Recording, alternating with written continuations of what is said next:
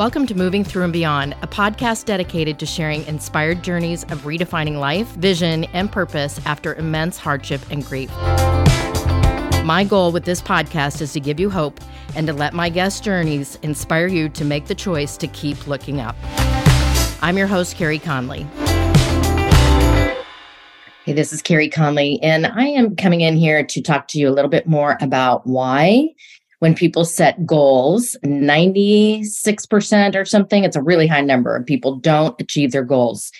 And as I am recording this, it is the first of January. It's actually January 5th, 2023.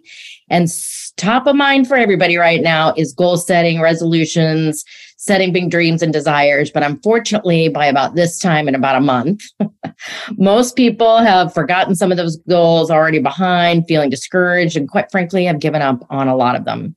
And I have been teaching vision and goal setting now unofficially for over 30 years, officially as a speaker and a coach for at least 10 years. And I've come to find several reasons as to why this happens. And I'm going to be sharing those with you. And what I want to share with you today is the big reason I do what I do is that I want people to know how important it is to have a vision that is bigger than life. Like it scares you how big it is, and it becomes like air to breathe for you, meaning you can't stop thinking about it. You wake up thinking about it. You go to bed thinking about it. You think about it all throughout the day. And it's just almost all consuming. And unfortunately, most of the time when I talk to people, they might have a vision, but it's not really that big. And uh, really, a lot of times people tell me they don't really have one. They don't really see what their future looks like or have really even thought about it much. And I have to tell you that this kind of scares me a little bit, especially for people in this world that are struggling through uh, anxiety issues, be, be, being depressed, maybe even suicidal, um, drifting through life and feeling very, very discouraged and very unhopeful. And I just want you to know a couple of things that I did many, many years ago, early on in my life, that I've now taught to several people. And the first thing is how to sit down and write a vision like you've never written it before. It's easier said than done because what you're going to have to do is get in a very quiet space for quite a while. I did this when I was about 26, 28 years old. I took a day off of work and with a legal pad of paper, I sat down and poured out of my heart in every area of my life what the true desires of my heart were.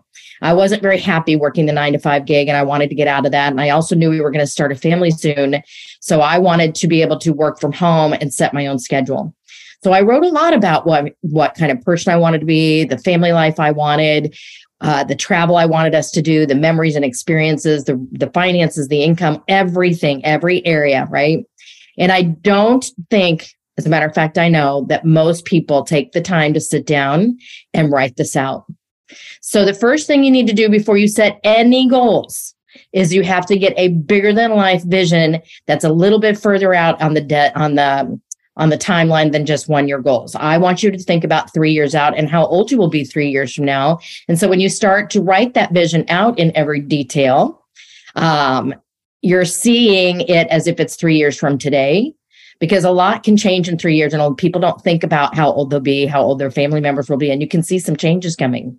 So before again you set a goal that is kind of out there. It might have a date on it or not. I will talk about that in another one of these vision checks. You have to have the anchor and the anchor is a vision that is like air to breathe for you if you found this episode inspiring or helpful, please share it with a friend or a family member.